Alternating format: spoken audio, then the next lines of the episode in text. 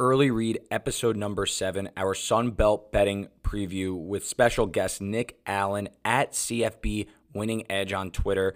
Nick has a lot of exciting information that he's announced over the last few days, so we go through that early on, and then we get deep into the weeds on the Sun Belt Conference, as deep as you're going to see here, nearly uh, almost two hours of content on the Sun Belt Conference. We're talking win totals, roster projections, conference outrights, and everything in between. It's the Early Read, episode number seven, our Sun Belt betting preview.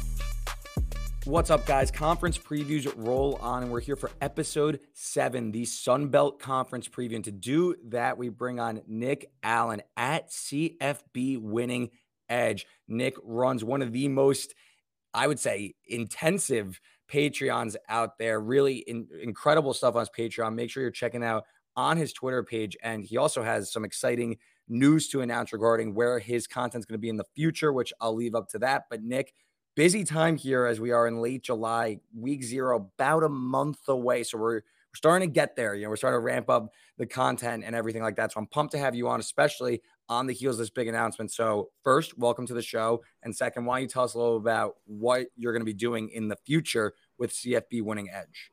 Sure, sure. Yeah, thank you for having me on. I, I really appreciate it.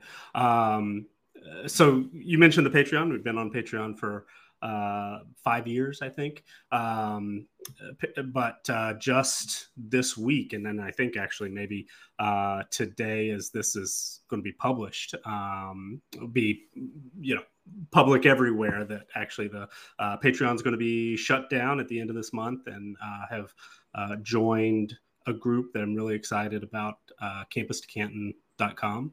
Uh they do a lot of fantasy based Uh, work, and of course the Campus to Canton format uh, with that, but um, they do a lot of other things as well, and I've had an opportunity to uh, get to know a lot of the folks there, and and uh, uh, have been sort of weighing whether or not I wanted to stay independent, um, and there are certainly some benefits to that, but there are also uh, some things that are uh, really beneficial to, to joining a team, so uh, really excited about that, and and uh, I believe that'll be you know, officially official and announced everywhere uh, when when this is published. But uh, if not, it's not a well-kept secret anyway. I did announce on Patreon, uh, let let the folks know there. But uh, yeah, just have uh, kind of slowly been building um, uh, basically a, a massive amount of information in several Google Sheets over the last few years.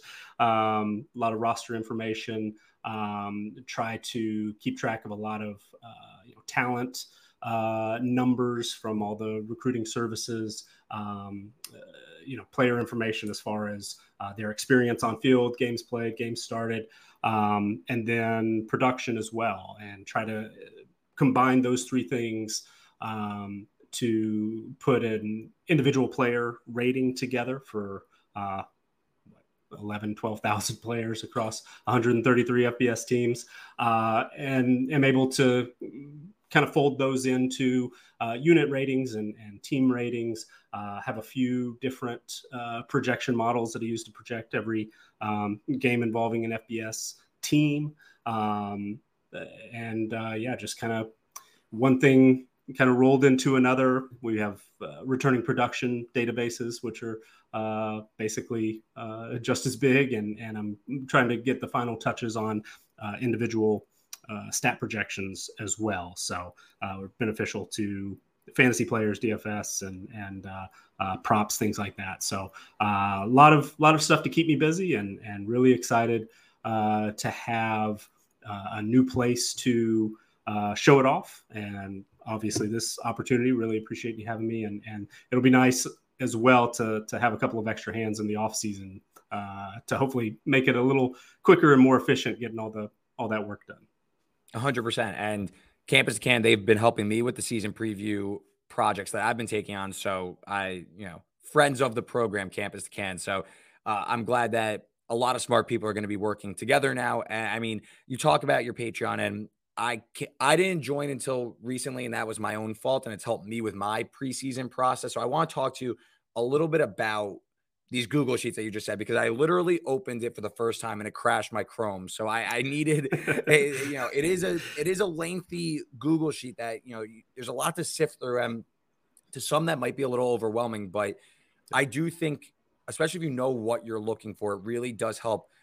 It's a one-stop shop for production, for unit rankings, for returning production, key stats you're looking for. So you really do, Nick, make it easy for someone who's interested in learning about the nuts and bolts of a college football team and comparing and contrasting and getting ready for the season or the weeks. You make it easy for people to sift through this information, because it's a lot. I mean, I have my own, you know, sheets, and I have my own information. Yours is just an, it's an even more expansive version of that. So I do think it's invaluable, and I recommend everyone checks out, especially if you are getting more into whether it's college fantasy football, sports betting, prop betting, whatever it is. It, there's multiple applications to this. And I, before we get into the Sun Belt preview, what was like the, the genesis of these Google Sheets or anything? Like I, I'm not sure if you've got on other podcasts and spoken about, but I find it fascinating because you said for the past several years, you've been like harvesting all this information. What was the initial goal of these sheets?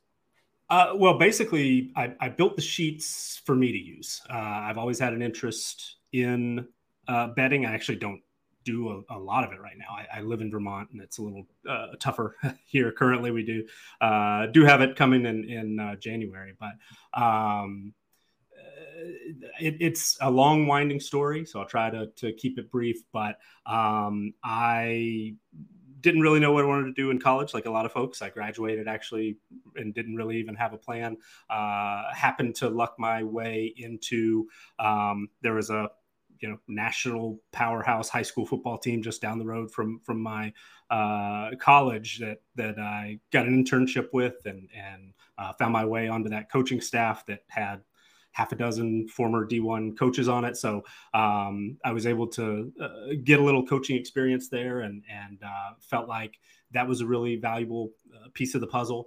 Um, and then after a few years there, I actually took a job in professional baseball, worked for a minor league uh, baseball team, uh, mostly on the business side, but but got to uh, learn some things, uh, you know, a, a different uh, sort of perspective uh, on sports, and, and kind of figuring things out, and felt that, you know, those two uh, bits of, of uh, uh, my history, and, and as well as my Uh, you know, growing up, of course, playing and, and watching, being a fan, being just uh, kind of a nerd about stats and, and all that sort of stuff.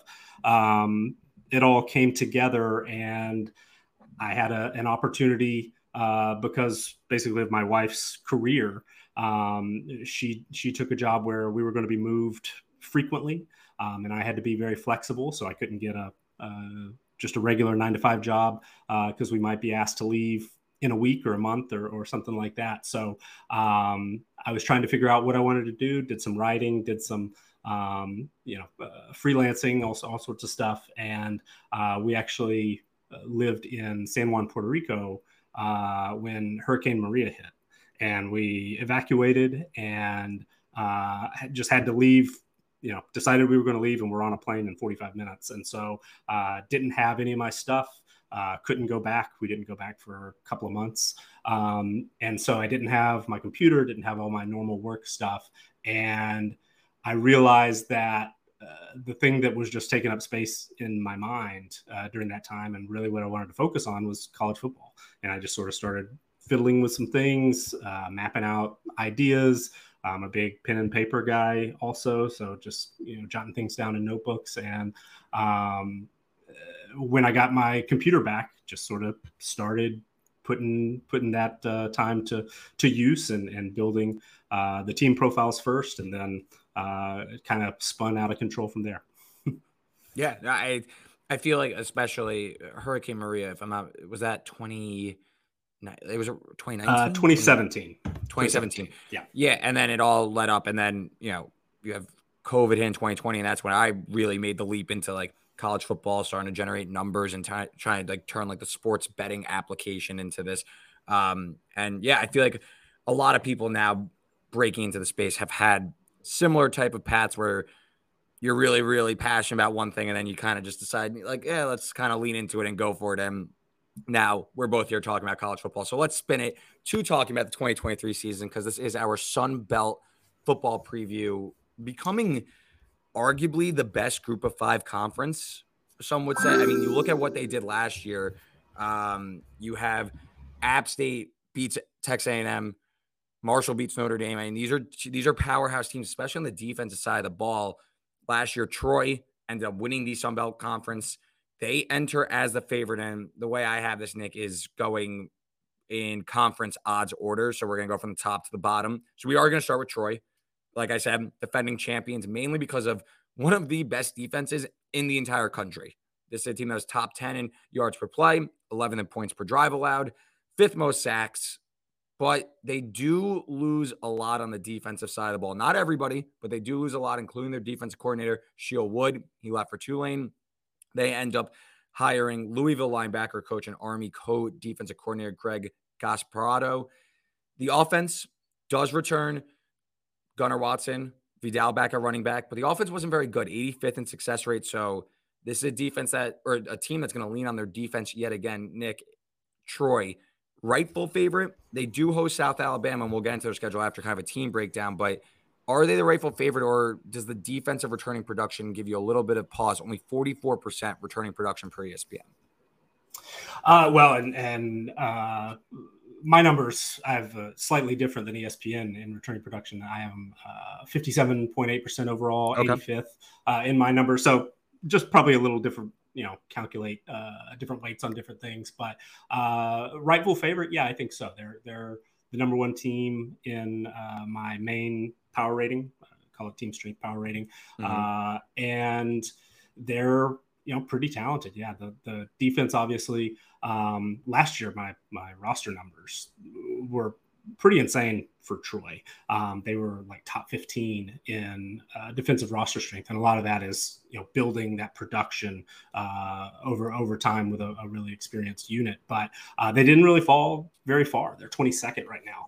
Uh, in my numbers, the, the roster numbers, um, guys like T J Jackson, who had a huge year, uh, Richard Jibinor, you know, Reddy Stewart, they've got all conference caliber players, uh, all over the field, all three levels defensively, uh, filled a couple of holes in the secondary with, uh, incoming transfers that look like immediate starters. Um, and you know, I, I do think that, Uh, certainly there's some questions. I mean, they're eighty-eighth in, in defensive returning production on my numbers.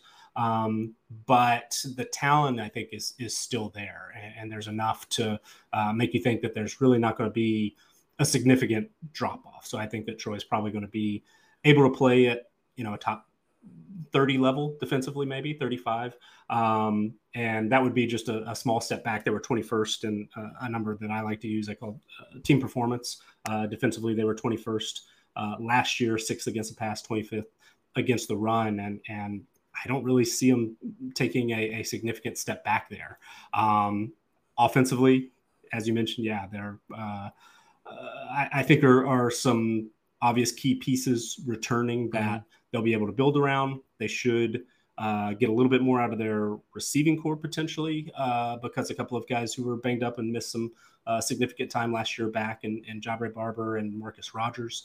Um, so I, I think it's a decent unit, and I really do like Vidal. I play a lot of college fantasy football. Uh, that uh, group, that community was really uh, the first to embrace the, the work I did. So um, Vidal is is somebody that, you know, I've been drafting a lot, really excited about. I uh, think he can carry a pretty heavy workload, but then they added Asa Martin, who's, you know, a Power five transfer, uh, originally has been uh, around a bit, but a, a quality player and, and can help uh, there. But, yeah, I think that this Troy team, there are um, really, I, I think, few questions as, as far as, um, you know, the the projected depth chart on both sides of the ball looks looks pretty good. Yeah, there's certainly some room for improvement on the offensive side, but uh, they did a pretty good job of, of figuring it out last year.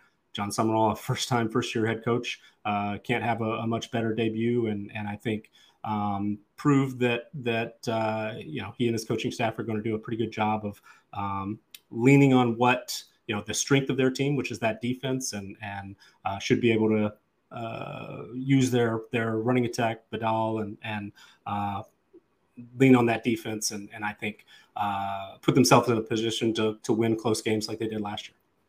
Yeah, I, I like at least the offensive philosophy. I mean, you have Vidal, who's an one thousand-yard rusher, had ten touchdowns.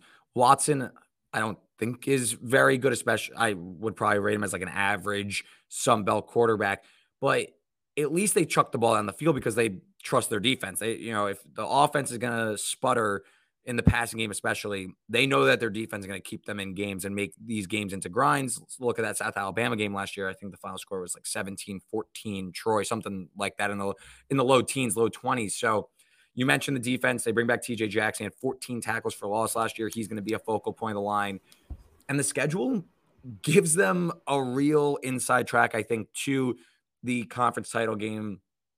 Out of conference, you do play at Kansas State. That's not going to be fun, but they're going to be favored in every game, I'd say, in conference play. Yeah, I mean, just look at the schedule. Their toughest games are at home.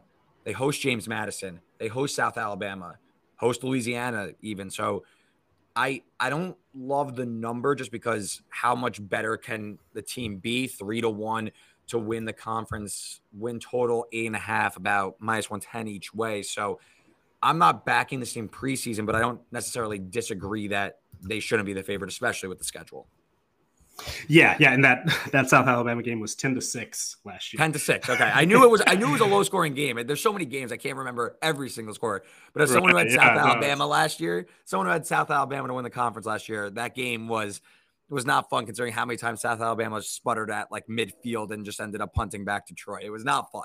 Right, right, absolutely. Yeah, I, I have Troy favored in eleven regular season games, every Sun Belt uh, game, all by a field goal or more. Uh, but you know, there are quite a few games that that could go either way. So I think they're, um, you know, uh, definitely the the team to beat. Um, but my current projected win total is eight point four two. So uh, don't don't see a significant edge uh, there, and and do think that specifically South Alabama um, is going to have an opportunity to uh, be a major factor. It's a good segue because guess who's the second choice to win the Sun Belt? It's South Alabama. Really right, but th- this is neck and neck here with Troy. They're th- about plus three thirty, plus three fifty in the market to win the Sun Belt. Win total of eight, shaded towards the over, so you have a little bit more push insurance there. To me, if I were to pick between Troy and South Alabama, I do lean towards South Alabama just from an upside perspective. I think I just like both sides of the ball, maybe slightly more. Maybe it's that this team didn't just win the conference. Maybe I'd look a little bit different, but the offense was better than Troy's, in my opinion. Averaged five point eight four yards per play, fifty-six in the country. Solid offensive line, especially for Sun Belt standards against some of these defenses. Bring back Carter Bradley at quarterback. Bring back an one thousand-yard rusher and LaDamian Webb at running back. Four offensive linemen are back. And they also have two wide receivers in Volson and Lacey, who each had sixty-plus catches and eight hundred yards. So, to me, this offense probably going to be better given what's coming back with some continuity for Womack. Um, about three quarters returning production there on offense. Defense was also rock solid, maybe not as good as Troy, so that's where these things even out. But this team was top twenty in success rate. Bring back a ton of key contributors, namely Trey Kisser, who had eleven tackles for loss. Um, I, I personally am leaning towards taking South Alabama to win the conference. My issue is, of course, that game at being at Troy, that really is probably keeping me off from a before the season starts taking that game, team. Maybe it's wait and see and see how it goes. But to me, if I were to pick a champion, I would probably lean with South Alabama. Just I like the upside on this team a little bit more. Nick, are we disagreeing here, or you agree that you maybe like the the second best team last year getting over the hump in twenty twenty-three? Yeah, I, I think personally, I agree. Um, I, you know, South Alabama's uh, second in overall returning production. My numbers, uh, top ten, both offense and defense, third on the defensive side of the ball. Uh, and their defense, uh, you know, I mentioned team performance. They were only one spot behind Troy last year mm. uh, in overall defensive team performance. And so um, I think that uh, they have an opportunity to be just as good, maybe better. I, I wouldn't be surprised if they, um, you know, that team performance numbers, a lot of efficiency numbers, uh, Uh, you know, yards per play allowed, points per drive, uh, success rate, as you mentioned, E P A per play, that that sort of stuff goes into there. And and it wouldn't surprise me at all if they're, you know, a top fifteen level defense uh, next season. And and I agree that that the offense certainly, uh, which did grade out about twenty spots better than Troy uh, last mm. year, uh, has higher upside as well. I mean, Webb cancels out Vidal basically. Um, Carter, I would agree, is is better, has more upside than Watson. Uh, the receiving core, as you mentioned, certainly more proven. They also added uh, Javon Ivory, who uh, has had some moments in the past at Memphis, so it's a pretty good trio uh, there. Uh, the offensive line is more experienced. So, yeah, I think if you just look position by position, um, there's a lot of, of uh, you know, ticks that, that you would put in the South Alabama column.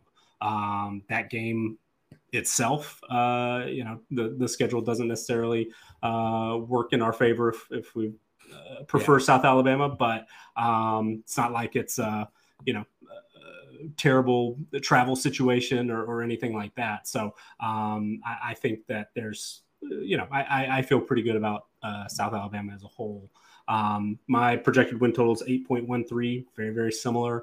Um, so Again, I, you know, my my way of calculating things doesn't necessarily see a a, a big edge there, but um, personally, yeah, I, I agree. I, I think that um, South Alabama has the higher upside. I, I like that.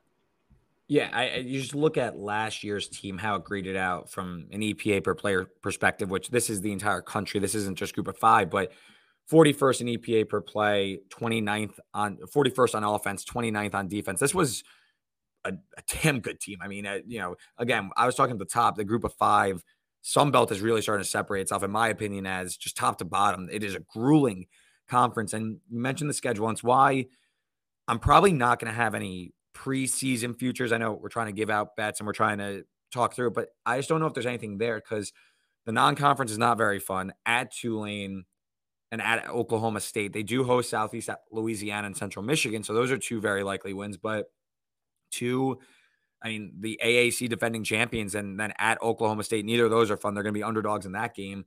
And then the conference schedule isn't very easy either. You go to James Madison, you go to Troy. That's not fun. And then all uh, at home, they host Marshall, they host Louisiana, two teams I think South Alabama is much better than, but it's not easy. These aren't walk in the parks. And, you know, Mobile is, uh, I wouldn't say it's, you know, an easy place to play, but it's also not the hardest place to play. This isn't, you know, talking about going into the big house or anything like that. So home field in the Sun Belt isn't as strong as it is in some of the other conferences. So just from a preseason perspective, it's a team I want to play on in the right situation because I like the upside of this team, but I also think the market kind of knows that. Uh, Nick, anything else on the South Alabama schedule? Uh, I mean, the, the with the Sun Belt, you get a couple of the, the funky midweek games, uh, that Troy game on a Thursday night, uh, certainly will, will uh, be circled, but the Tuesday night game against Southern Miss, which there's a little bit of a rivalry ga- uh, there.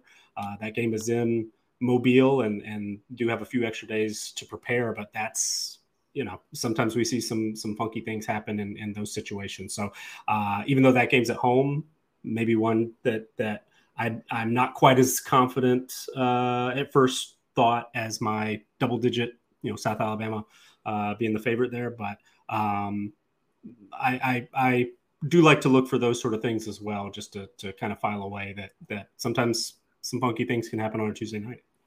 It's worth noting the Troy game in week ten. Troy's also on a short week that week. I believe it is it a Thursday night game. Troy also coming yeah. off um, the short week, so just some, I guess. Neither team, but neither team necessarily benefits, but both teams could also be at their worst. I will say about the Tulane game, that is one I have circled for week one. Not that I bet it yet, but I think South Alabama is going to give Tulane a scare in that game. Line sitting at over a touchdown as of this recording. I know defending champion Tulane, they won the Cotton uh, Bowl against U S C, but don't don't sleep on South Alabama. This is we just talked very highly of this team that brings a ton back, so I think that they might come out guns blazing in New Orleans in week one against Tulane. If we're talking about easy schedules, though, I think we have to talk about Coastal Carolina. It's a team that I'm not necessarily high on, and we'll get into it, but win total at seven and a half, mainly because of their schedule, plus five fifty to win the Sun Belt. Jamie Chadwell's out, but Grayson McCall is still there after testing the transfer portal waters. They also bring in Tim Beck, former North Carolina State head uh, offensive coordinator. There's a lot back on offense, though. Top three receivers, including Pinkney, who had nearly one thousand yards. Offensive linemen have four seniors and, a t- and another with starting experience.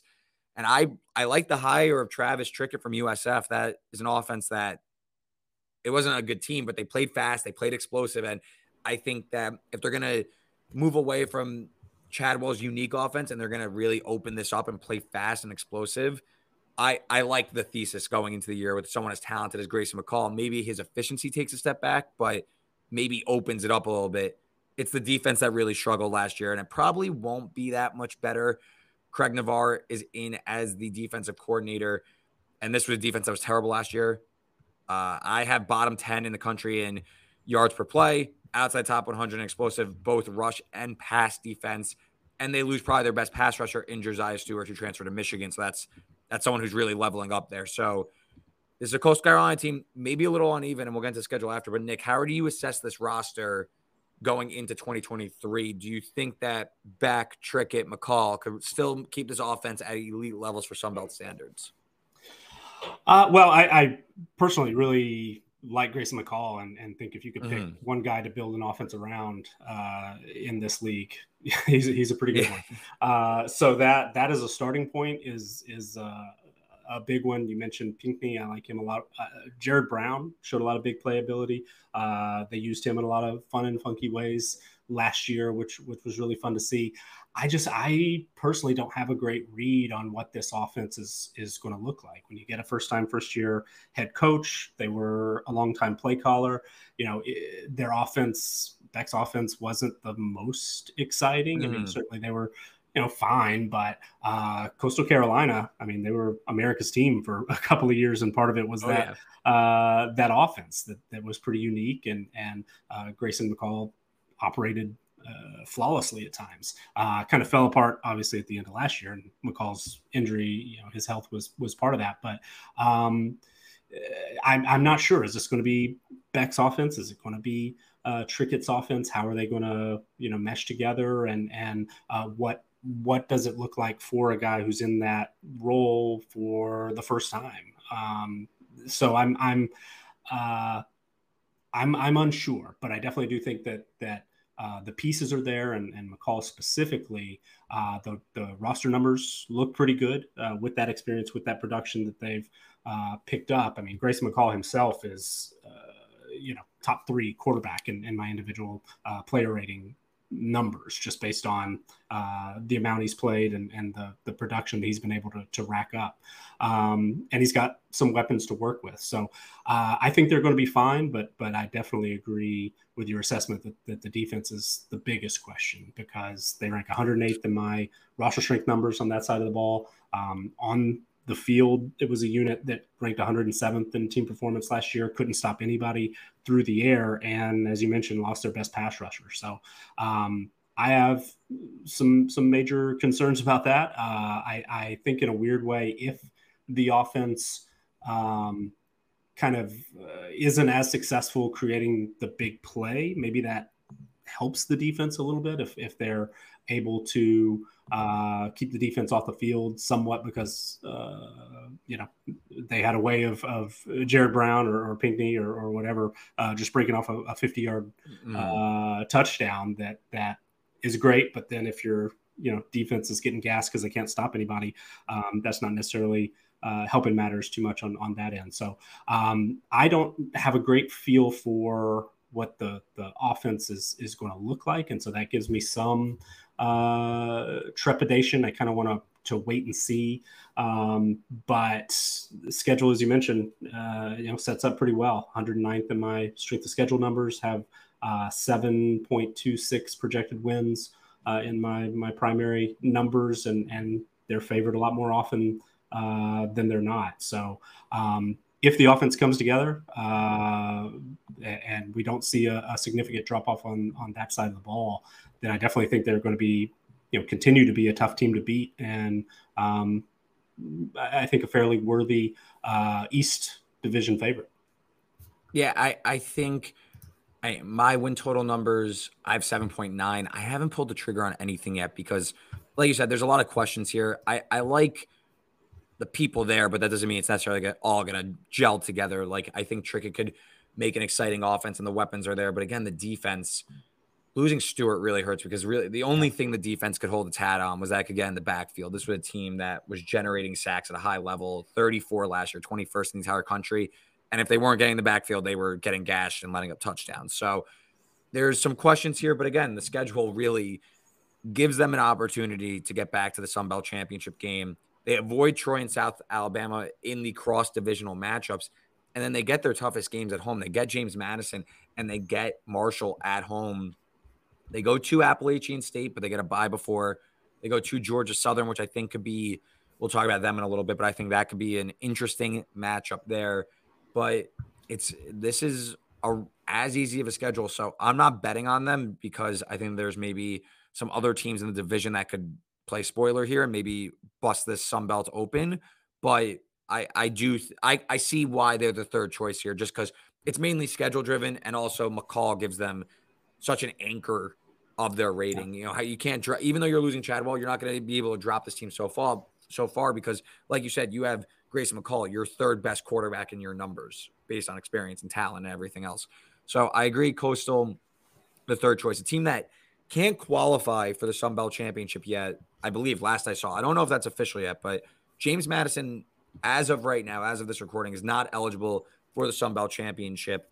So no odds there because of their jump from F C S last year. Win total of eight, though, and that's based because – this was one of the most surprising teams last year, jumping from the F C S to the F B S ranks and going absolutely buck wild, posting one of the best defensive seasons in the entire country. And this was their first year at the D one level. So incredibly impressive from the Dukes last year. The offense, I think, is probably going to take, or at least it has questions entering the year. I think it's probably going to take a step back just as the offense tries to figure itself out. They do bring back the entire offensive line, so that's a start, but it's going to be McLeod, comes from um, – couldn't stick at U S F, couldn't stick at Arizona, so he's now on his third team. We'll see how it goes for him. He's a speedster. The defense, though, was absolutely nails, and they bring a ton back on the defense side of the ball. I have – they allowed less than one point five points per drive, one of the best marks in the entire country, top ten in sacks and number one in line yards. You could not run on this defense. Uh, less than two point five yards per carry. This J M U team was absolutely ridiculous. Nick, was this a first-year fluke, or is this team really about to jump from the F C S to the F B S ranks and really turn this entire conference on its head? So uh, James Madison is is a tough team for me in the in the way I calculate things. So I, I don't do a great job of of uh, I guess advertising my successes that well, but I have had a, a really good streak as far as win totals the last couple of years, right around sixty-three percent. In all uh, teams the, the last two years. Um, and last year I had a, kind of a, an incredible start, was thirty-three and three on the, the first uh, thirty-six that, that were decided. So kind of the ones where there was an obvious, you know, it so seemed like we, were, we so had a pretty good read. Dead, when you were dead right, you were you you were fucking right. It was pretty, yeah, it was it was pretty apparent early in, in the year last year on, on a certain. I should have done teams. The pod last year and had you. Yeah, so uh, you know we'll we'll see how the uh, if, if there's some regression uh, here. We'll, but one of those three was James Madison, because uh, the way I calculate uh, my primary team rating, the the very first ingredient is. Uh, you know, that, that projected mm-hmm. uh, talent number coming out of high school. Um, and James Madison as a, you know, F C S uh, program for the last however many years, um, there aren't a whole lot of rated players. And, and so I just kind of have to plug in, you know, generic ratings. They do get a little bit of boost sometimes when they'll, they'll be Power Five or, or, you know, F B S transfers that were coming in. But James Madison in my roster strength numbers was at or toward the, the very end uh, of the spectrum in the, uh, you know, military academy level. Mm-hmm. Um, and because of that, I was pretty low on, on James Madison. And, and uh, it, it was apparent very quickly that, that they were uh, a team that was much better um, than I was able to, to calculate, uh, you know, how well they, they could actually perform on the field. Um, And and to be quite honest, you know, my numbers haven't quite caught up just yet, because Uh, there's been a pretty significant amount of turnover on the offensive side of the ball. They're seventy-fourth in my uh, offensive returning production numbers. Um, last year, I mean, you mentioned, you know, Jordan McLeod being a journeyman uh, that hasn't had a, a ton of success at, at quarterback. Todd Centillo was kind of the same yeah. last year. And then he just uh, blossomed into a legitimately very good uh, quarterback, uh, you know, just put up a, a, a ton of great numbers. Um, so uh, the roster strength numbers are kind of, they're, they're a little bit better, but, you know, one hundred eighteenth overall, triple digits in both offense and defense. And that elite defense that ranked eighth in team performance in, in my numbers last year is one hundred twenty-fourth in roster strength. And so uh, I try to be consistent in, in what I do. And, and so I haven't made any, you know, manual tweaks to, to James Madison, but I do think they're a better team uh, than what my numbers are, are currently able to uh, account for. So, you know, of all the, the Sun Belt teams that we'll discuss, uh, there's the biggest difference between their projected win total and my numbers and, and uh, what the odds makers have. Uh, I have them about, you know, one and a half wins under, uh, and and that doesn't seem right to me. So there are a few teams I, sh- I struggle with military academy teams uh, in part because of the the roster numbers, and a team like James Madison that, that's making the jump. Um, you know, it, it just takes a little while to to catch up, and so um, I personally uh, think that that uh, they are going to be a, a major factor.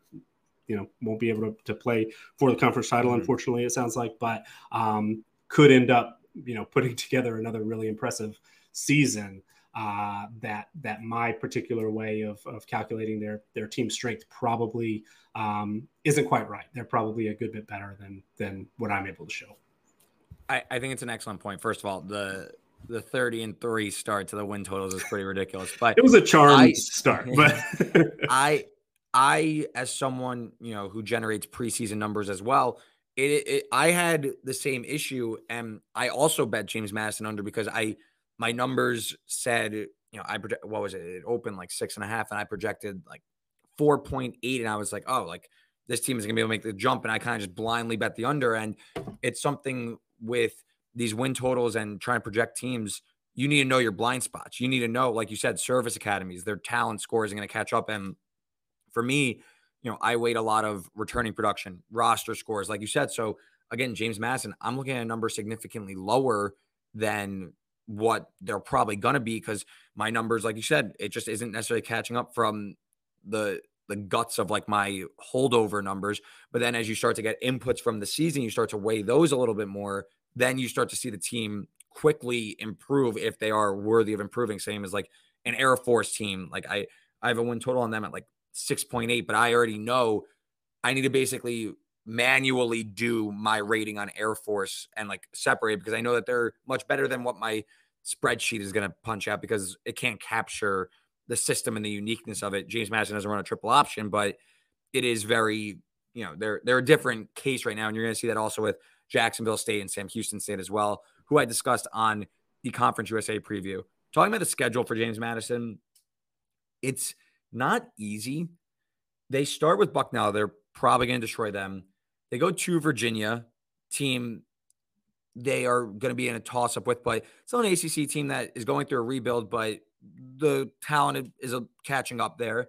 Then they go right to Troy in week three, and then they take a cross-country trip to play at Utah State, which, again, that's a team they're probably better than on a neutral field, but that's a tricky road trip after a tough conference game.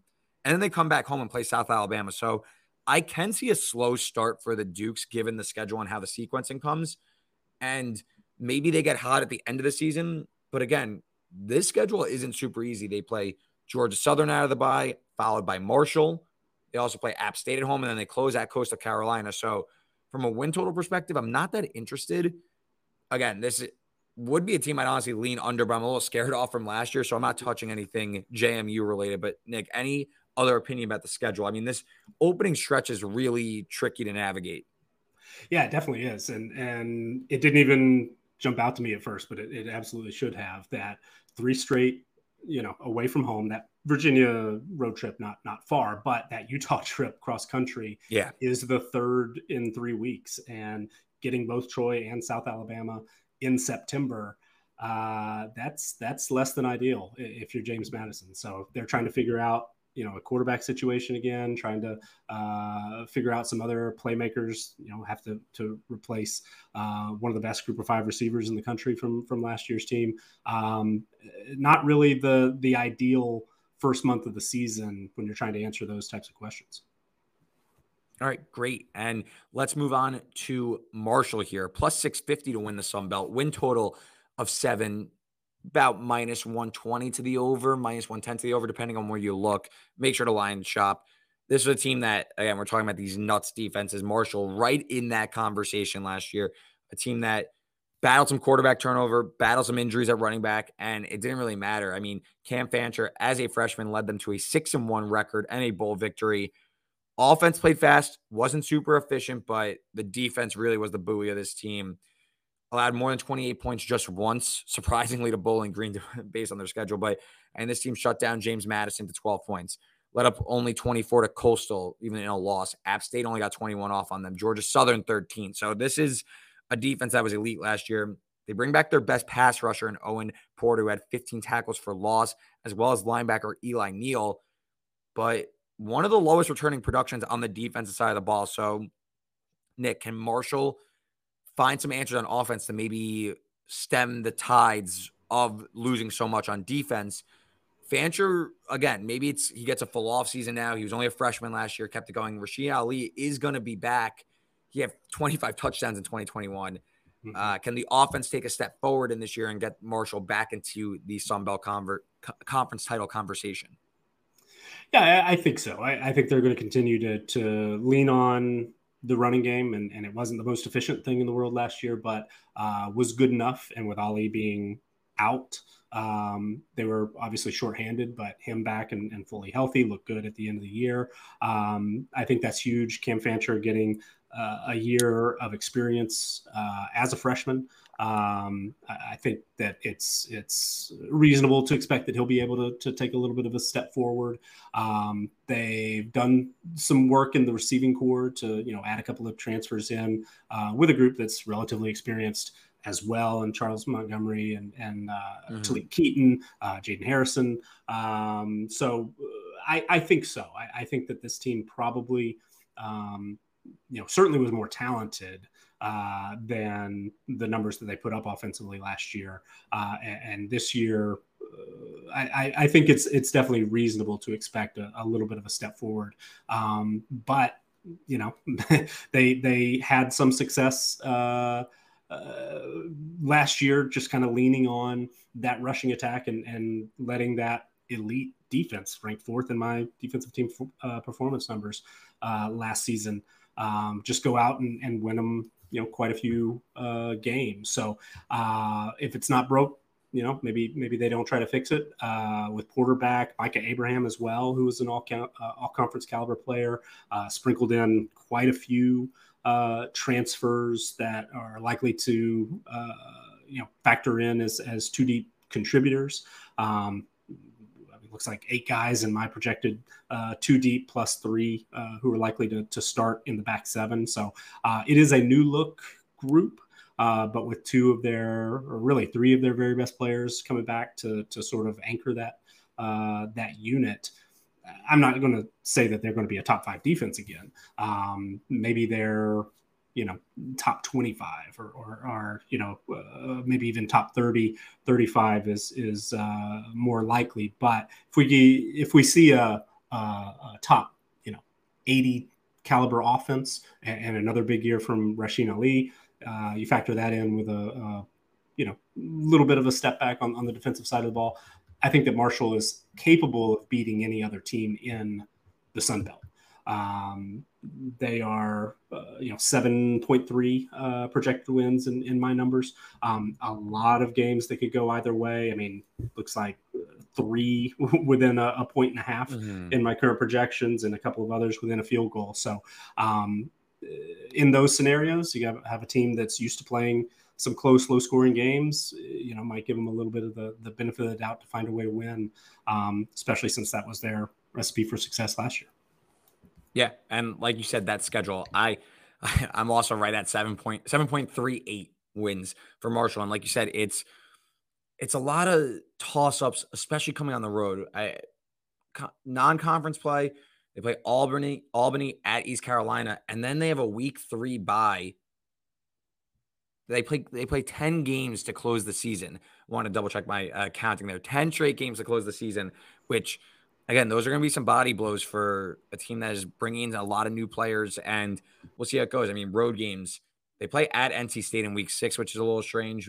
I mean, they also play at Coastal Carolina the week after playing James Madison, play at a- Appalachian State the following week. They host Georgia Southern, and it's at South Alabama. It's a grueling schedule for this team. Yeah.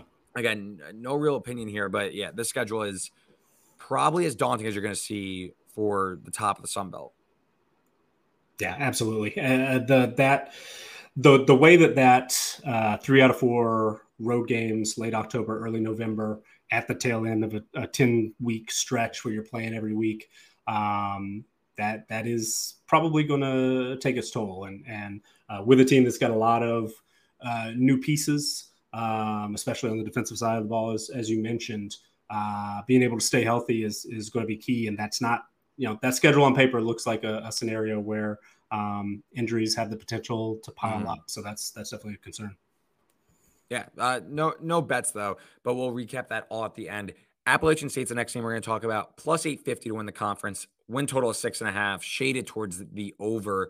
This was a team that had a wild, frenetic start to the season last year. And in my opinion, the body blows of playing North Carolina, Texas A and M, and, you know, that crazy Troy game kind of took its toll by the end of the season. The offense kind of teetered off as the season wore on. This was an offense, though, that did grade out borderline elite uh, at the national level. Uh, that was with Chase Bryce. There is less about fifty percent returning production this year and a new offensive coordinator for redshirt freshman Ryan Berger, who's looking to be the starter. Three are back on the offensive line, and the team hopes that uh, Noel at running back, Um, averaging nearly seven yards per carry, he could be something that could spark this offense that might need it. Um, defense, elite against the run, um, top thirty in yards per carry. New defensive coordinator Scott Sloan comes from Georgia Southern, had some ties from App State.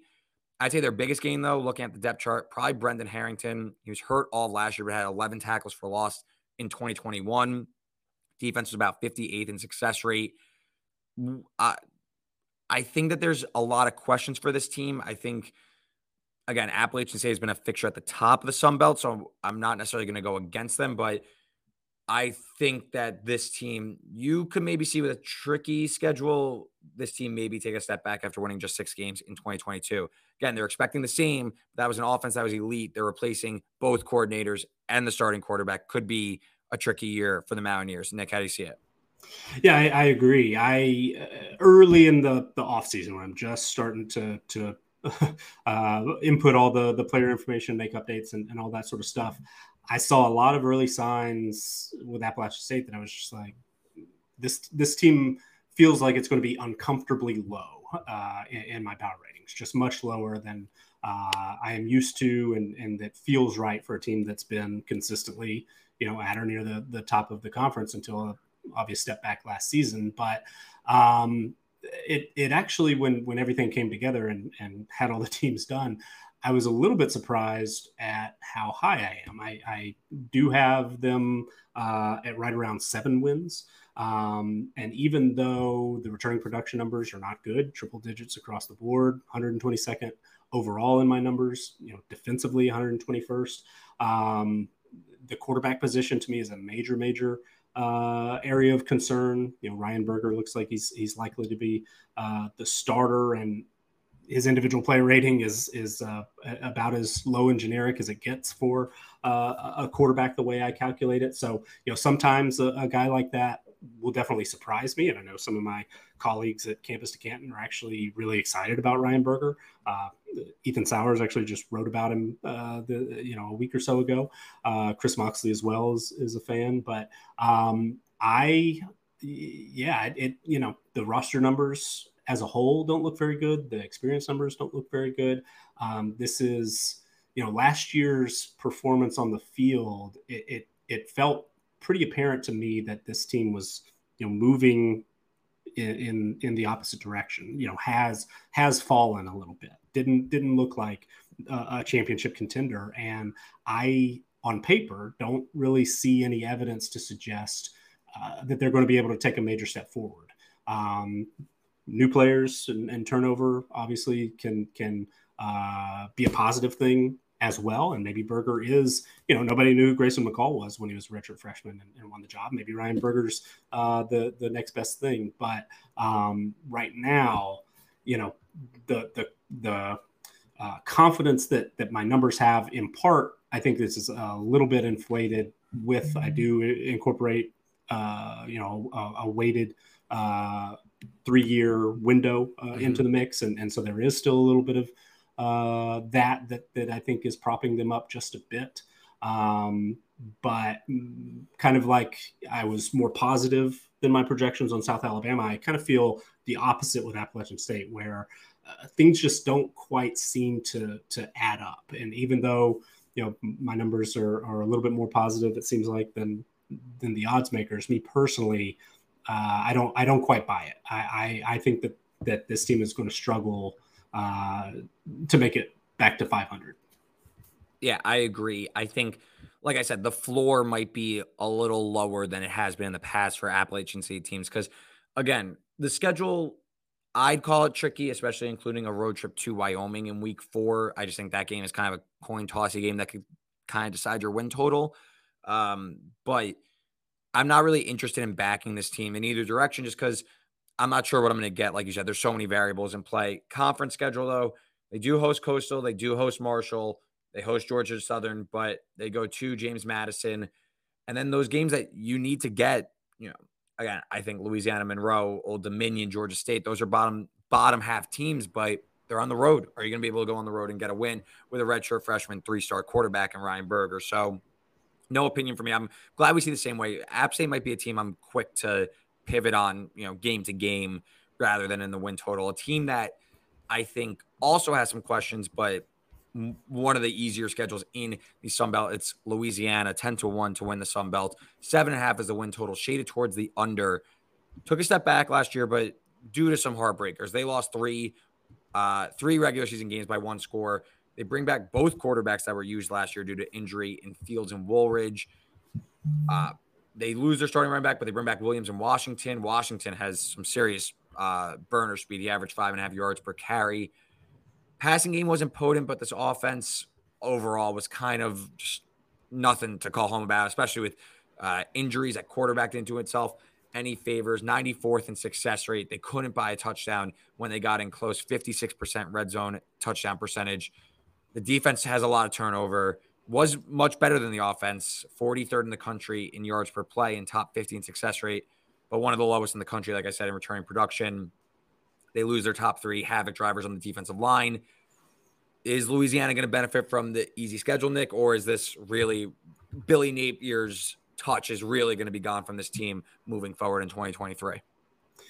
Uh, if the schedule weren't as, uh, mm-hmm. you know, it, the schedule, the schedule's a joke. We can, we can call it what it is. The schedule's a joke. Yeah. It, they're one hundred nineteenth in my uh, strength of schedule numbers. Uh, if it weren't for that, then I would I would be uh, even more pessimistic uh, about Louisiana. As it stands, uh, I I don't see a, a ton of evidence to suggest that uh, they're going to be able to to make a, a you know step forward or, or be closer to uh, what they were under Napier. Um, the talent numbers look look quite honestly bad. I mean, they're one hundred twenty-ninth in overall roster strength, one hundred thirtieth on the defensive side of the ball. They're one hundred thirtieth in defensive returning production in my numbers.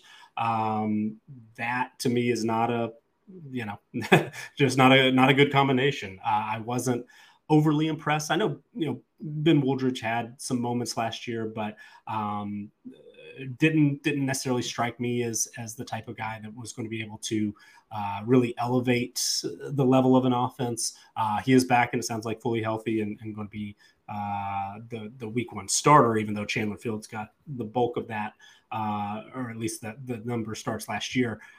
Looking, you know, I know this isn't what we're talking about today, but looking in the future, I actually kind of like uh, Zion Chris, who took all the snaps in the spring. But um, yeah, I just the the, the way things look on paper and the, the step back that that um, they had last year, statistically speaking, and then, you know, on on tape or, or you know, watching uh, on, on screen, they just don't, they didn't look like, you know, the, the, the perennial uh, Sun Belt title contenders. Uh, and I'm not personally seeing any any evidence in the way that I calculate things, and I'm certainly not perfect, might miss uh, an underrated player who just uh, takes this game to the next level and, and maybe can carry a team a little bit.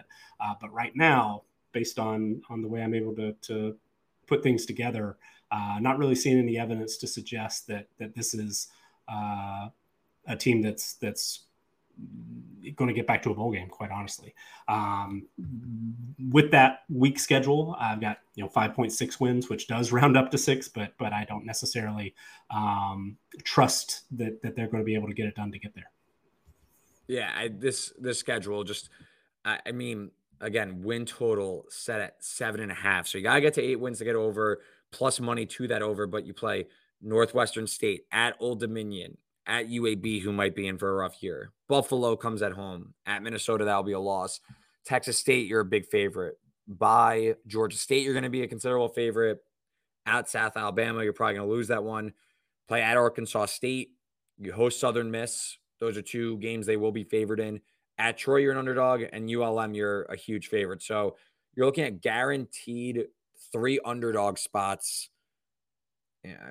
If you take care of business, you're you're going to go over this win total. I just don't trust this team to do just that. So Louisiana, I, I can't go under because of the schedule and where the price is at, but I think this team is going to be ripe for um, a serious step back in power ratings by the end of the season.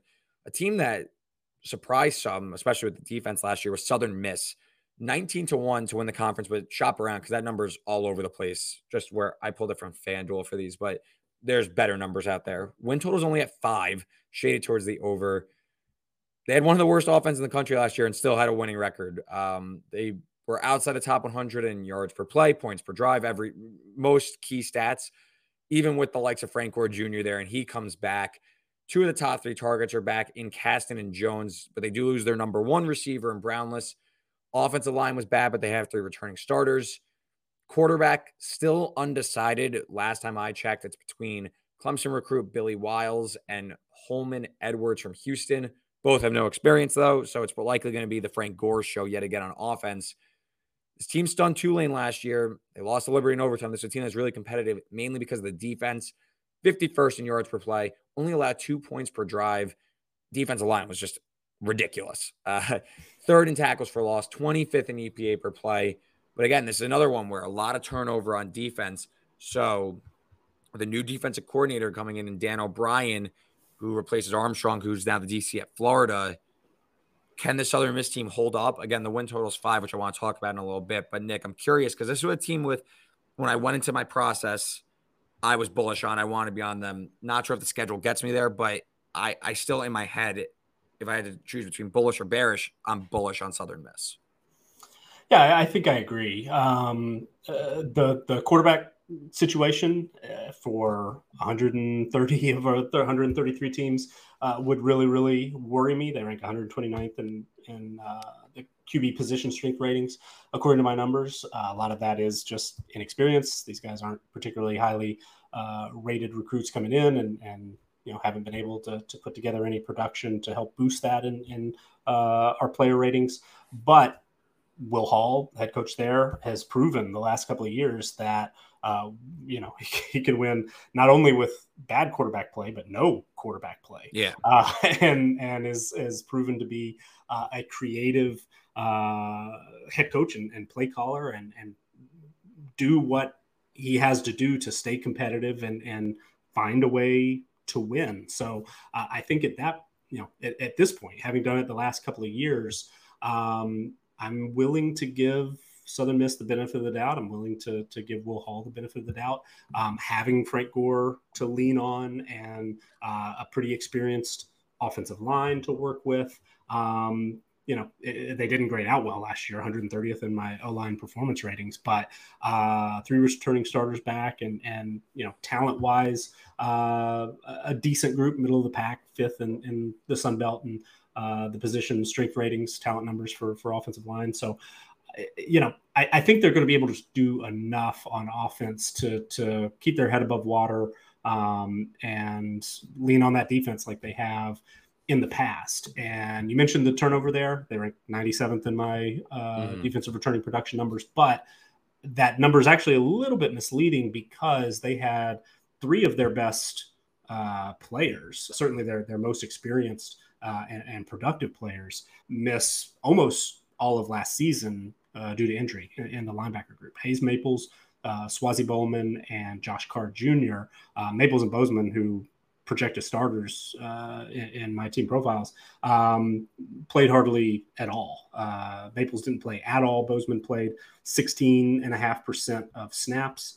Um, and both of those guys are back. So that's going to be a little bit of a boost. Um, they get three returning starters up front.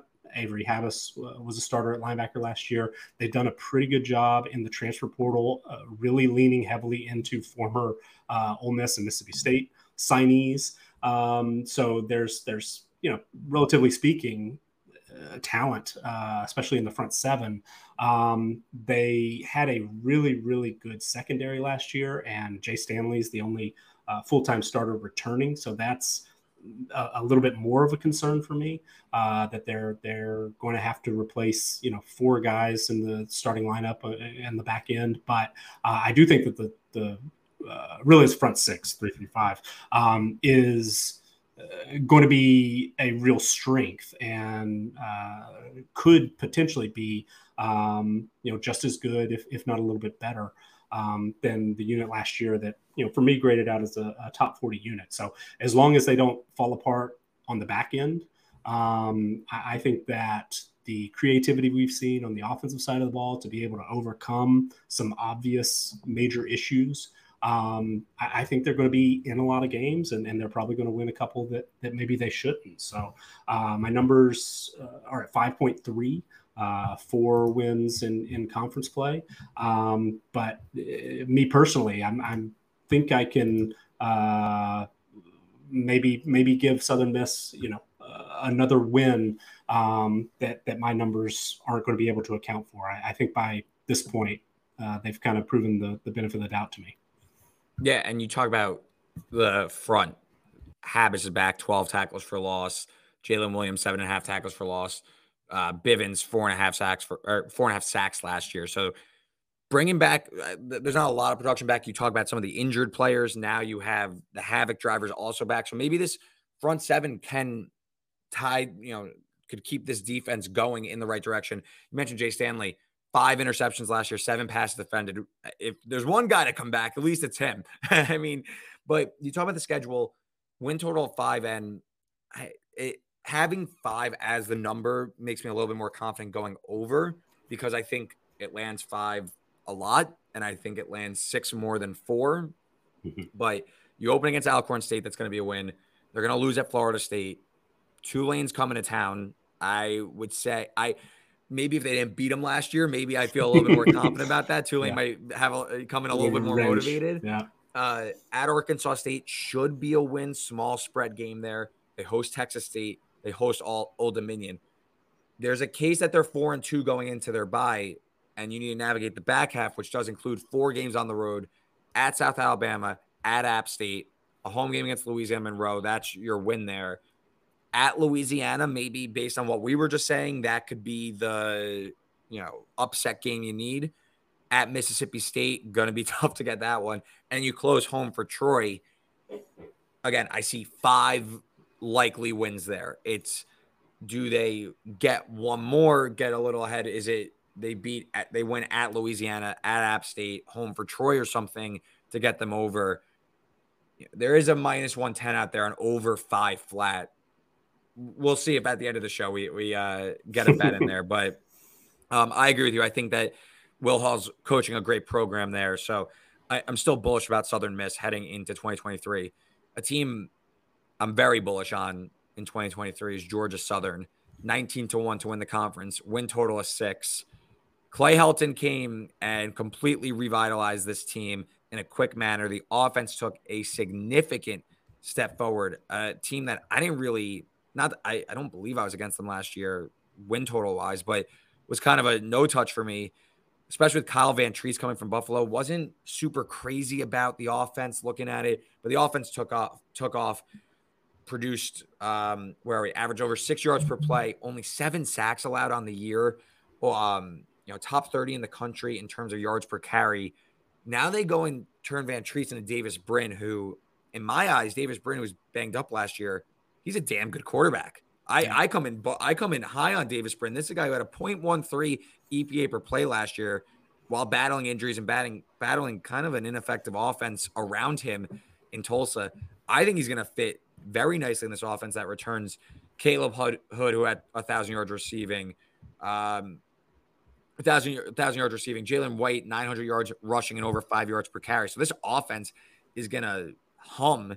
The defense was brutal, though, last year. I'm a little bit bullish that some of the transfers coming in could maybe rise the tides from being one of the worst in the country, bottom five in yards per play, and allowed nearly three points per drive. I think the defense, I mean, it simply has to get better, especially with some of the transfers coming in.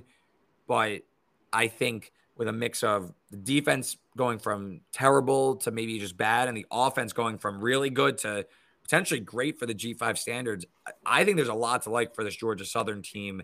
Um, Nick, how do you see it? How how do your roster metrics grade out uh, Clay Helton? Yeah, I think there's a lot to like. Um, it, you know, we've seen some coaches in the past that come in and, and completely change uh, the offensive system and, and then kind of use that as an excuse for Uh, why a team has struggled uh, in the state of Georgia in particular. I mean, Georgia Tech, they were, they were trying to uh, lean on that for three years and, and you couldn't uh, draw up a, a more different, uh, you know, one year to the next, as far as scheme goes, is, is what Georgia Southern did last year. And it worked really quite well. And really there's just no excuse anymore in college football because you can rebuild your roster as quick as you can. And they did uh, a pretty good job of that uh, at the quarterback position with Van Treese, who I agree was better than expected.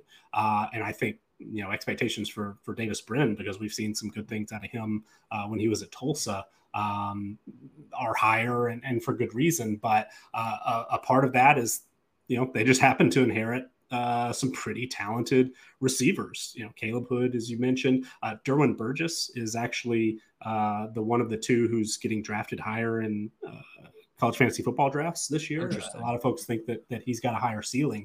Um, part of that was there's a little bit of uncertainty as to whether or not Hood was uh, had an extra year of eligibility because he was an Air Force prep guy. But anyway, w- once we got that figured out, still, you know, Burgess is uh, the, the first one drafted. So um, those two as a duo are, I mean, arguably the, the top uh, duo in, in certainly the Sun Belt, I think, and, and uh, maybe in, in the group of five. And they've added some talent to that group as well. Anthony Quealy, Power Five transfer, Jalen Barden, Power Five transfer.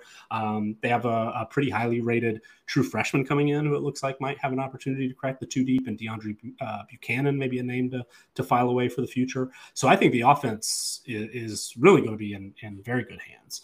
Um, the offensive line should continue to be a strength. Uh, you know, part of their, their sack uh, performance last year, I think, was scheme, you know, just get rid of the ball really yeah. quickly. But Khalil Crowder was an all conference caliber performer. Uh, you add in Bryson Broadway, who's uh, crossing, you know, from the other uh, in-state rival, uh, Georgia State. Um, he pencils in, you know, likely as a, a starter at right tackle.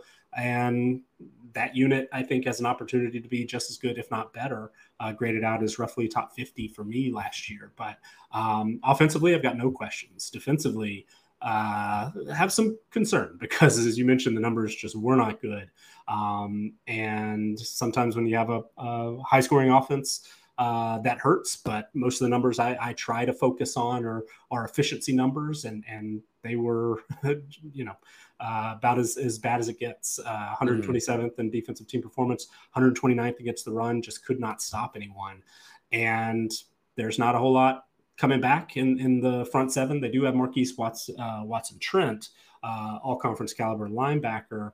Um, you know, Christian Varner and, and Kadri Jackson are, are transfers, talented guys and, and returning starters, but have to replace, you know, three-fourths of, of the starting defensive line. Didn't hit the the transfer portal hard in this cycle to, you know, add an influx of, of talent or experience. So that is a concern to me. Um, they did more work in the secondary because, you know, three yeah. of their best players transferred out uh, as starters in the secondary, Anthony Wilson, Derek Cantine, and Tyler Bride. Um, so they were able to, to go in and get, you know, three, four uh, potential starters uh, in the secondary out of the transfer portal. So um, maybe that, that helped soften the blow a little bit, but I wouldn't call it an upgrade based on, on what I'm seeing right now. Uh, unit that's, you know, ninth in uh, the the Sun Belt in uh, defensive back position strength, according to my numbers, one hundred eleventh nationally, and that defensive line that right now ranks thirteenth in the Sun Belt, one hundred thirtieth uh, nationally. So I do have concerns uh, defensively for sure, and you mix that with an offense that should be legitimately very good uh, and not one-dimensional, because Jalen White uh, really gave them uh, you know a lot to be excited about in the running game as well.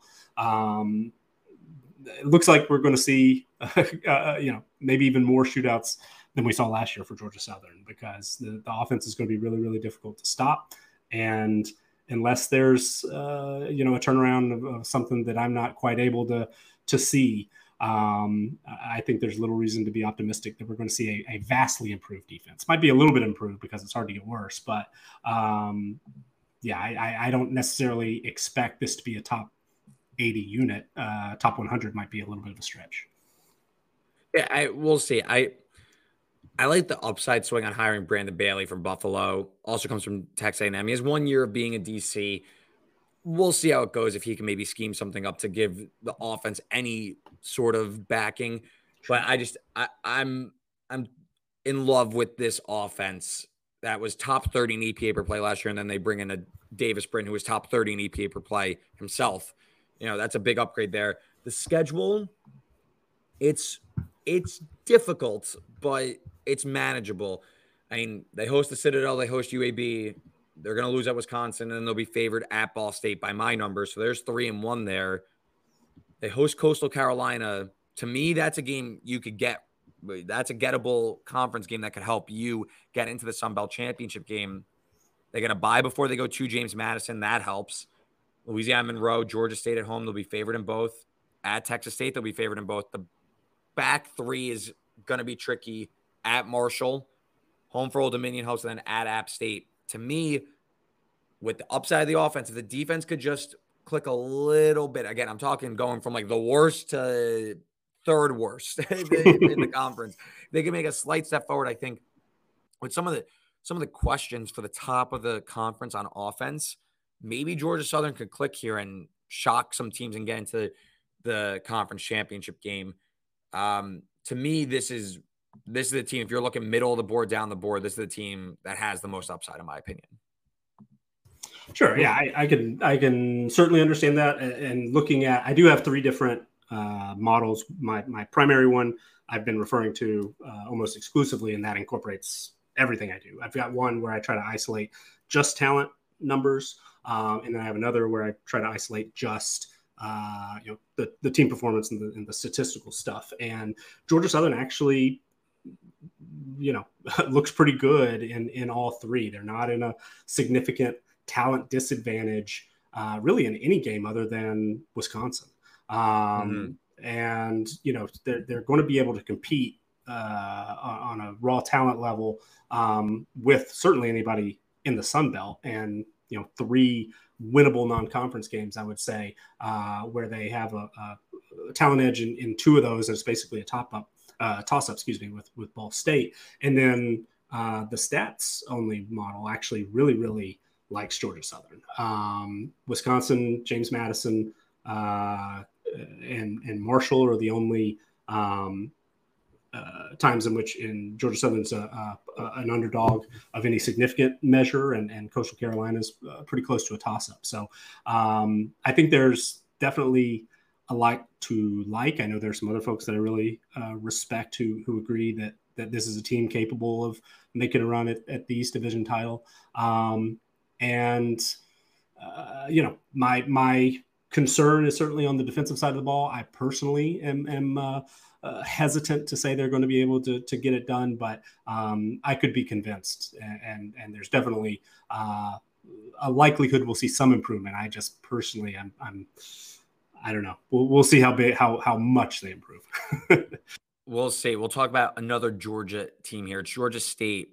Again, you could chop around, but where I pulled it from, nineteen to one to win the conference. Five and a half is the win total, shaded towards the under, plus one forty on the over, minus one seventy on the under.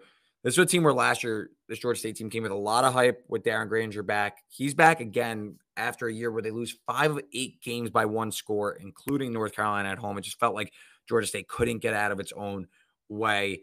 The team was explosive, top ten explosive pass rate, and they scored on seventy percent of red zone trips. So this offense was able to move in chunk plays, but down to down, just not great. ninety-ninth in success rate by my numbers.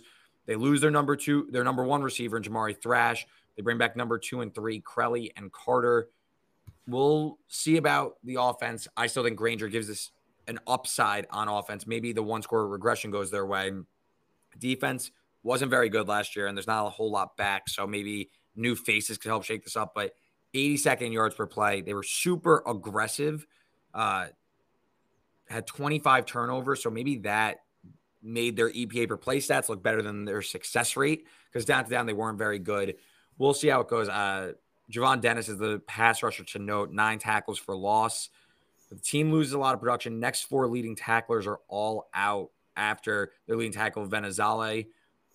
I don't really have a strong opinion on Georgia State, Nick. Anything here that you're looking for? I will note their schedule at Coastal, Troy, Marshall, all in a row. That is as tough as you're going to see for uh, Sun Belt standards. So interestingly enough, uh, Georgia State is is right now the team, other than James Madison, where where my projections uh, see a, a little bit of a a, a gap. Um, I'm higher on Georgia State. Uh, have six and a half projected wins, okay. Four conference wins. Um, I think uh, you know Granger is definitely a big part of that. A guy who has been super productive, uh, actually in, in my uh, position uh, strength numbers, uh, looks like he's the second best uh, quarterback in the Sun Belt, at least the second highest rated uh, the way I calculate it. So um, that's certain, certainly something I like. Um, Marcus Carroll uh, at, at running back, he and K Z, or excuse me, K Z Adams, I think are going to be a, a really, really good duo.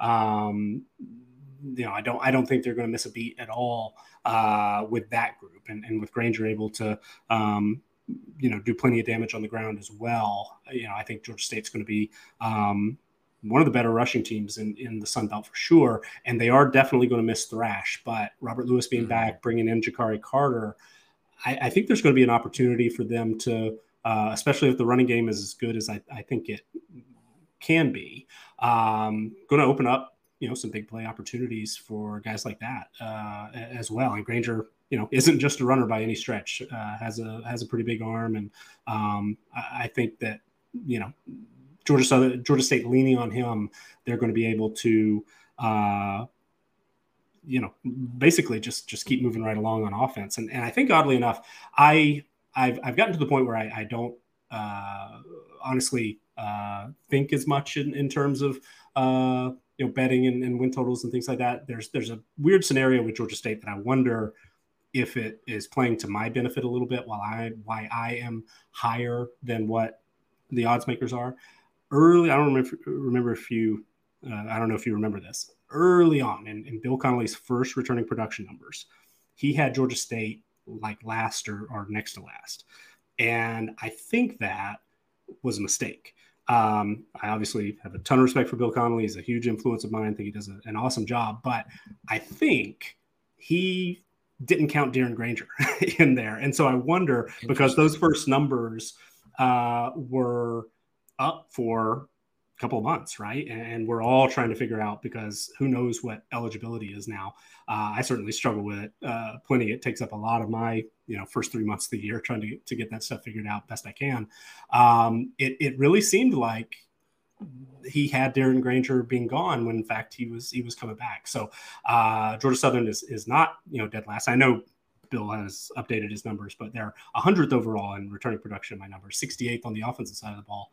Um, and so I, I wonder if that very first returning production number, which does carry a lot of weight for a lot of people and, and understandably so, Uh, I think maybe that helped kind of lower expectations for Georgia State uh, somewhat artificially. So I wonder if we got a little bit of a break there, um, just just kind of, you know, because uh, we we struggle so much sometimes to to know whether or not a, a guy's got eligibility coming back. It's interesting, and I, I think another going going your way, if I remember correctly, I could pull up my spreadsheet from last year, but Georgia State's win total was, I want to say it was seven or seven and a half or something. They were they were looked at very favorably in the market. They were one of the Sun Belt favorites, darlings coming into the year. And again, five of eight losses in one score games, and that hurts, but that's also, that's variance. That's like, you know, a, a couple tough breaks here and there. And you look at the games, I have three, four, five. I have seven games projected at one score or fewer. So that includes road games, but I mean, that's a lot of toss-ups. Can they, what, what if they win five of eight one score games this year? And, you know, the variance levels out, because to me, when I'm thinking about how to play on Georgia State or play against them, I would rather take their win total over rather than their conference outright, in my opinion. I don't, I think you look at the non-conference schedule of Rhode Island, UConn at home, and then at Charlotte, throwaway at L S U in week twelve. But there's a chance you get three wins in conference play, and all you need is three win or three wins in non-conference play. All you need is three wins in conference play. A lot less coin flips you need than to win the conference title game. So I think it's very interesting, and that's a good point about maybe the early numbers were a little off on Georgia State. For what it's worth, there's too many coin flips, I think, for me to be interested, but my numbers come out to six point four. So I should be going over, but when I kind of do the real, like looking at the schedule and trying to sequence it, I don't like it as much. Bad job by me. They play at Coastal, Troy, then get a bye and come out and play Marshall. So that was kind of a bad job by me, but there's simply too many coin flips for me to get into it or get involved with them. But I do see the reason why Georgia State could be do some some positive variance. Sure. Moving down the board, and we move way down the board because the bottom four teams, there's not as much going on. There's a big drop off in the odds. Texas State is up first, forty-five to one to win the conference. Win total of four. You can find some plus money, four and a halves. Complete overall here. This is like an incarnate word implant. It's similar to when Western Kentucky did it a few years back. We saw Washington State do somewhat similar to that last year. So it's kind of a blank canvas. So you can see the tails really go up on these teams in terms of what's going to happen. Malik Hornsby is likely going to be the starter, former Arkansas quarterback. Um, of course, you know, Eric Morris comes in as the head coach. Uh, G J Kinney is going to be the offensive coordinator. That was a team last year, averaged fifty-one points per game in the F C S ranks. Uh, there's twenty-six transfers on offense. Defense have any, plenty of more questions as well. I, I mean, Nick, do you have – I've spoken to people who think the upside is here for Texas State to win the conference, because of the offense is going to be so unique and so crazy. I don't know if they like it as much at forty-five to one. I think they were betting more, you know, eighty, a hundred to one.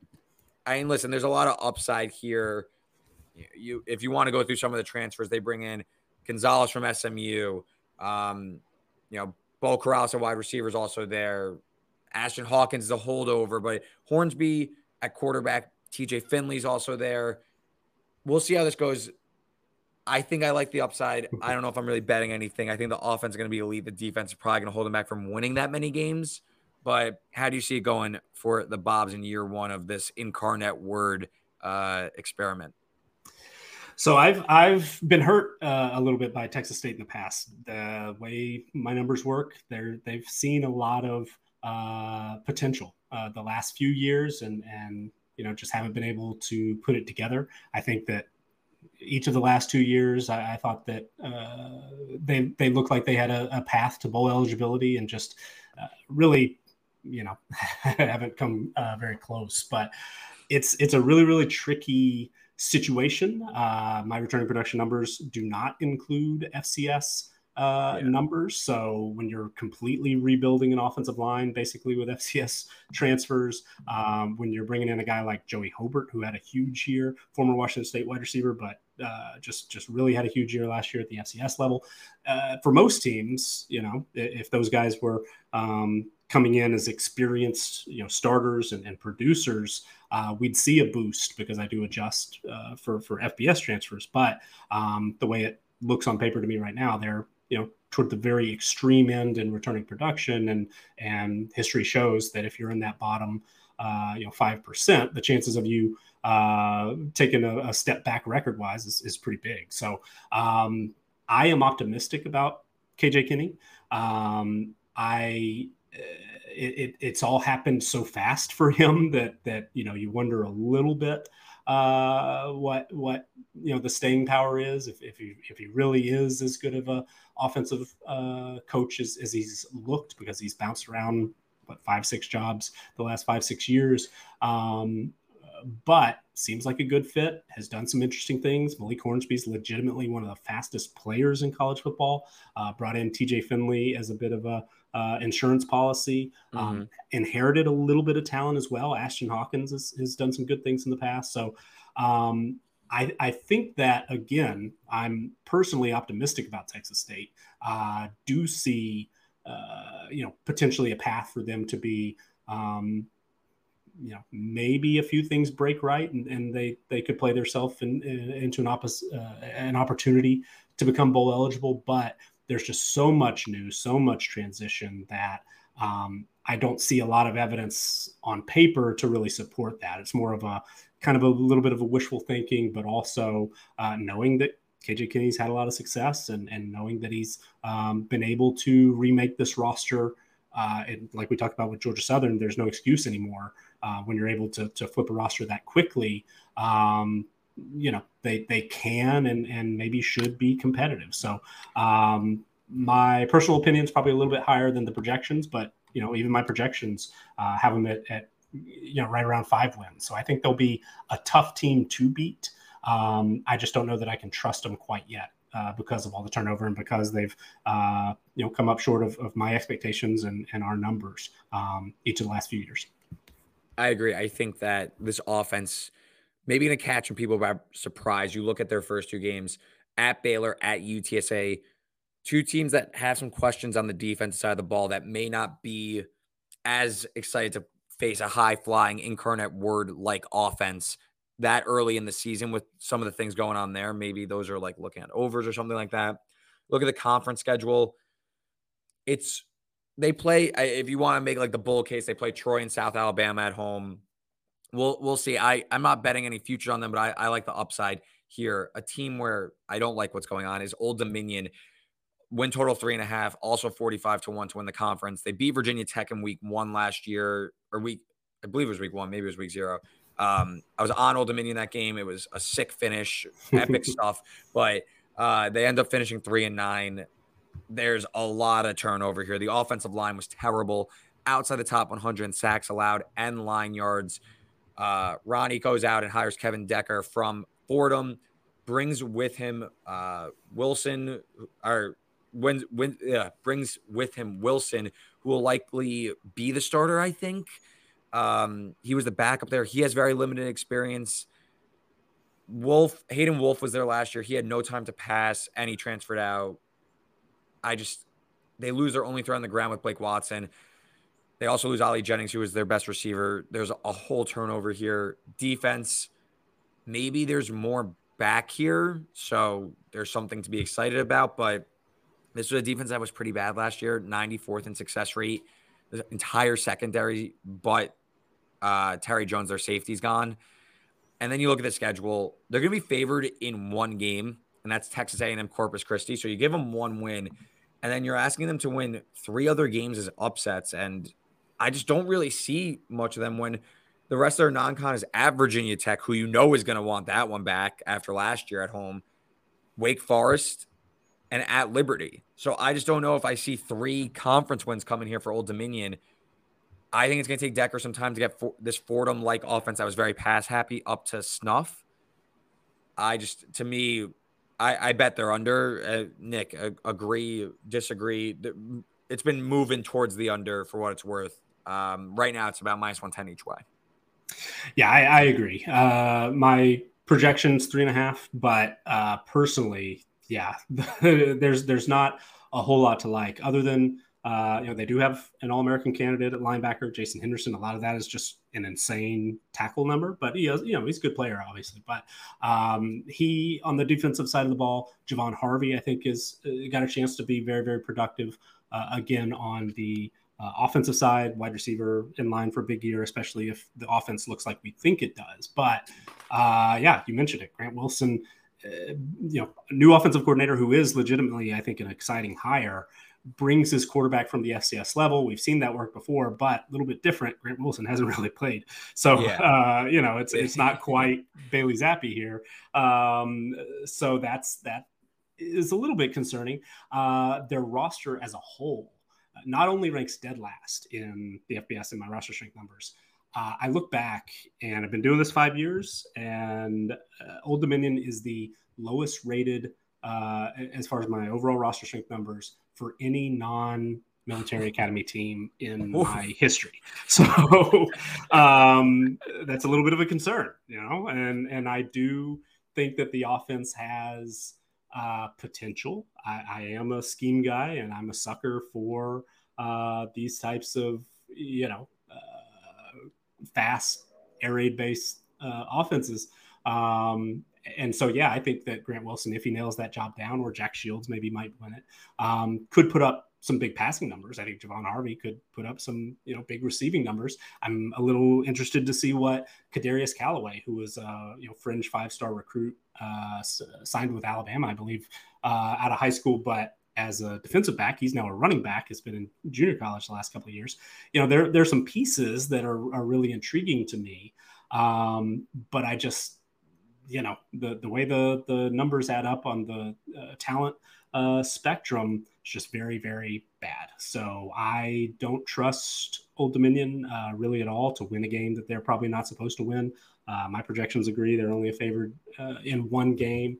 Um, they are a double-digit underdog in all but uh, two games. So uh, getting to that uh, three and a half, uh, yeah, the, the it doesn't look doesn't look very good um, as far as I'm concerned. Don't don't really see a path there uh, unless this offense is just plug and play and and able to put up the huge numbers that we saw last year uh, at Fordham and and. I think there's going to be a little bit more of a transition than that. I, I think it's I think it's going to be a struggle for Old Dominion, especially given the defenses in this conference that we've been talking about now for a while. Just a, you know, it's a murderer's row, this conference, the Sun Belt. Um, I don't think it's going to be an easy transition for them either. Uh, man in the rear here of the Sun Belt, we got Arkansas State and Louisiana Monroe. We go a little bit more rapid fire here. Not sure there's much upside here. Arkansas State, I guess, is probably a little bit further ahead in the rebuild. Um, win total at four and a half, minus one twenty-five to the over. It looks like it's going to be J T Strout. Uh, the Colorado transfer was recruited by Tennessee, um, ends up at Colorado. He had a negative touchdown to interception ratio last year in nine appearances. It's a transfer lead in offensive line. There's some Power Five level guys that were recruited coming in, uh, including Braun and Cunningham, both transferring from Ole Miss. But this offense was dismal last year. Bottom ten tackles for loss, third down conversion percentage. Um, I'd say one guy to look at if this offense could pop, probably a big reason why, is Jaquez Cross, the guy to look at at running back. Um, also in my notes, Jeff Foreman's a big play threat. Defensive line made a few things happen last year. Top forty in tackles for loss, was decent against the run. But the defense was just absolute, or the secondary was absolutely terrible. Bottom ten in yards per pass allowed. They got just bl- the top was taken off this defense. Um, no strong opinion about Arkansas State, but if I had to choose one between them or U L Monroe, it would be Arkansas State. Nick, anything here on Arkansas State? Do you think that this team can maybe push for bowl eligibility this year? Uh, bowl eligibility is probably uh, a bit too ambitious. Uh, I, I have them in the four and a half win range, and mm-hmm. I have a bad habit of, of uh, sometimes talking myself into just about every team. Um, and so keep that in mind. But if, if you squint, or, you know, if I do, I, I, I do see some maybe reasons to be optimistic. They do bring back Corey Rucker, who uh, was highly productive at Arkansas State uh, a couple of years ago, transferred to South Carolina, got hurt. uh, and, and now is back. So if he's able to recapture, you know, the form that he showed a couple of years ago, if Shrout, uh, you know, plays up to the level that we would expect of a, a Power Five uh, recruit coming out of high school, uh, Emmanuel Stevenson was a, a starter at tight end a couple of years ago that, that I think has some potential, um, steps back into that role with uh, uh, Toure having transferred. Um, I, I think that there's, there's a chance that the offense could be decent. Um, the running back group is is pretty deep. In addition to Cross, they have uh, Brian Sneed, who is a pretty highly rated guy coming out of high school, transfer from Ohio State. Uh, Zach Wallace, opposite end of the spectrum, uh, transfer from U T Martin at the F C S level, more experienced. Um, has a has a you know a chance maybe this offense could surprise us a little bit. Uh, certainly, they have plenty of room for improvement, but um, there are uh, plenty of winnable games, but so far, I don't really trust Arkansas State to to win, you know, games that I have them projected as a favorite of less than a point, and I've got uh, four of those. So um, that's, you know, so many coin flips and, and a team that I just haven't uh, don't don't really think has, has earned uh, my trust. So um, I'm I'm not quite uh, as optimistic as I, I think I might like to be. Last but not least, U O Monroe, Terry Bowden, trying to revive the career here. one hundred ten to one to win the Sun Belt, three and a half to win total, shade towards the under. Unknown at quarterback, looks like to be dual threat Gia Wright, our Louisville transfer Hunter Herring. The team does bring back their most potent passing game weapon in Tyron Howell. He had eight hundred fifty-two yards and six touchdowns last year, but the offense really not much going on here. Out to the top one hundred in success rate. Some transfers coming in. Uh, Isaiah Woolard at running back, Thaddeus Franklin from Miami. Offensive line has some continuity, but, um, you know, I just, there's not much to like here. The talent just isn't here for U O Monroe. They won four games last year. Three of them were by one score. Uh, one of them, and the other one was up by against Nichols. I just, no real interest here in U O Monroe. I, I don't see a big jump coming, especially with the questions at quarterback, uh, between Wright and Herring. Neither really jumped off the page to me. Like someone like, uh, you know, Malik Hornsby, or, you know, mm-hmm. taking over, you know, so maybe some more pop here. I don't really see it with U O Monroe. Yeah, I, I think I agree. Uh, unless the running backs uh, transfer that, that you mentioned, they're able to, to uh, lean on those guys. And Thad Franklin is a big, you know, uh, bruising type runner, uh, two hundred forty pounds in that range. Howell, you mentioned big play uh, wide receiver last year. So there are a couple of individual pieces that, that I think are, are, you know, certainly quality players, but uh, this team lives in the transfer portal. I'm sure it's happened each of the last couple of years under Terry Bowden. We'll open up fall camp and, and uh, there'll be half a dozen uh, transfers that weren't even on the roster that are, you know, too deep uh, on the depth chart. So uh, it's it's just a really different difficult team to to get a full grasp on uh, the way I do things. Um, but, you know, they have overachieved the last couple of years, won a couple of games that uh, they weren't supposed to, maybe had no business winning. So um, I, I think that, you know, I'm not ready to, to write them off completely, but they are a team that does not grade out in, in uh, my roster numbers, you know, really uh, struggled defensively last year. And, and, um, if you're expecting a big step forward on offense, um, it, it's because you're just really optimistic that, that they're going to be able to, to lean on a couple of, uh, talented transfers at, at skill positions. And, and, uh, I'm not sure I'm ready to do that. I, I agree. That's the Sun Belt Conference. That is, a, that was as deep as you're going to get, uh, still in July, talking about, um, some of these conference previews, getting really deep into the weeds, win totals, game to game, upside, downside, all this stuff. It was, it was awesome, Nick. Uh, best bets for me to recap. I'm on Georgia Southern over six wins. Six is important. I would not recommend six and a half. Six is important. The best I see right now as a recording on Thursday night, uh, minus one thirty-five at Bet Online. I also played them to win the conference. Uh, you could find numbers out there. I bet eighteen to one while doing this show prep. I found a twenty to one at Barstool if you want that one. Um, I also played Old Dominion under three and a half wins at minus one ten at FanDuel. And then because me and Nick seem to like it so much and I'm feeling confident, Southern Miss over five wins at DraftKings with some push protection. Um, I think that number's a little off. I'm, I'm, I'm at six point two. That's what I had. Yep, six point two. So, I, I think Southern Miss, especially at minus one ten, I'd play uh, the Golden Eagles over. And yeah, that's it for me. And I'll have the Google sheet updated when these all post. My bet stamp at R W thirty-three has all my plays in real time anyway. Nick, anything else you want to share? Anything else we missed? Any bets you want to give out? Anything. If you want to talk more about your Campus to Canton project, let me know. This is your time. Sure. Yeah. Well, do uh, check us out at campus to canton dot com. Uh, the C two C Winning Edge package is new there. It's, it's, basically exactly the same. If you're familiar with what we were doing on Patreon, um, our tier two membership was fifteen bucks a month. We just rolled it over and are calling that the C two C Winning Edge uh, package. So you get access to all the Google Sheets, the team profiles, one hundred thirty-three F B S teams. We are slowly uh, getting some F C S teams into the mix uh, and uh, the full returning production database, which has individual team pages for all one hundred thirty-three teams.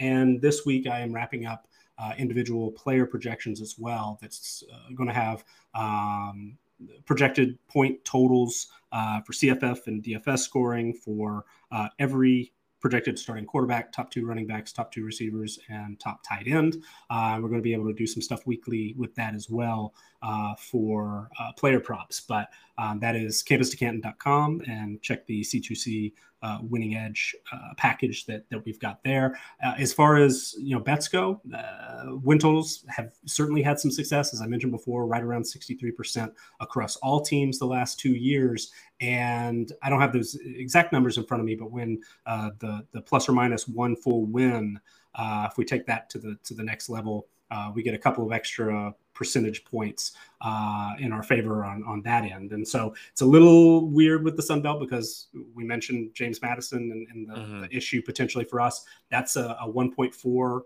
uh, and I'm using uh, DraftKings numbers. Those are just the ones that I grab as, as a default. Um, but under the eight is one point four, not a huge level of uh, confidence in that, but uh, the Georgia State over five and a half Uh, is at zero point nine nine. We're, we're almost a full win there. I feel better about that one.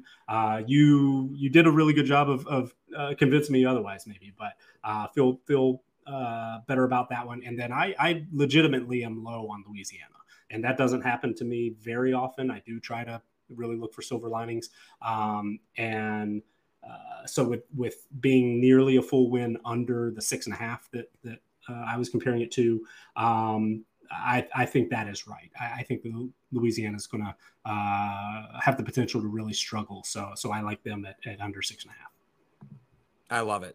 That I especially the thirty and three start. So I mean, this is as good as you're may never get. Happen again, but it was a, it was a great start. So it was fun. No, I Nick, this was awesome. I really appreciate you taking the time. I mean, this is as deep as you're going to get, talking Sun Belt Conference, previewing it, talking all the stuff we just did. So I really appreciate it. You can follow him on Twitter at C F B Winning Edge. You can follow me on Twitter at Reed Wallach. This is episode seven of the conference preview series. So if you like this sort of stuff, if you really learned a lot, make sure you go back and listen to the prior six, subscribe to the early read.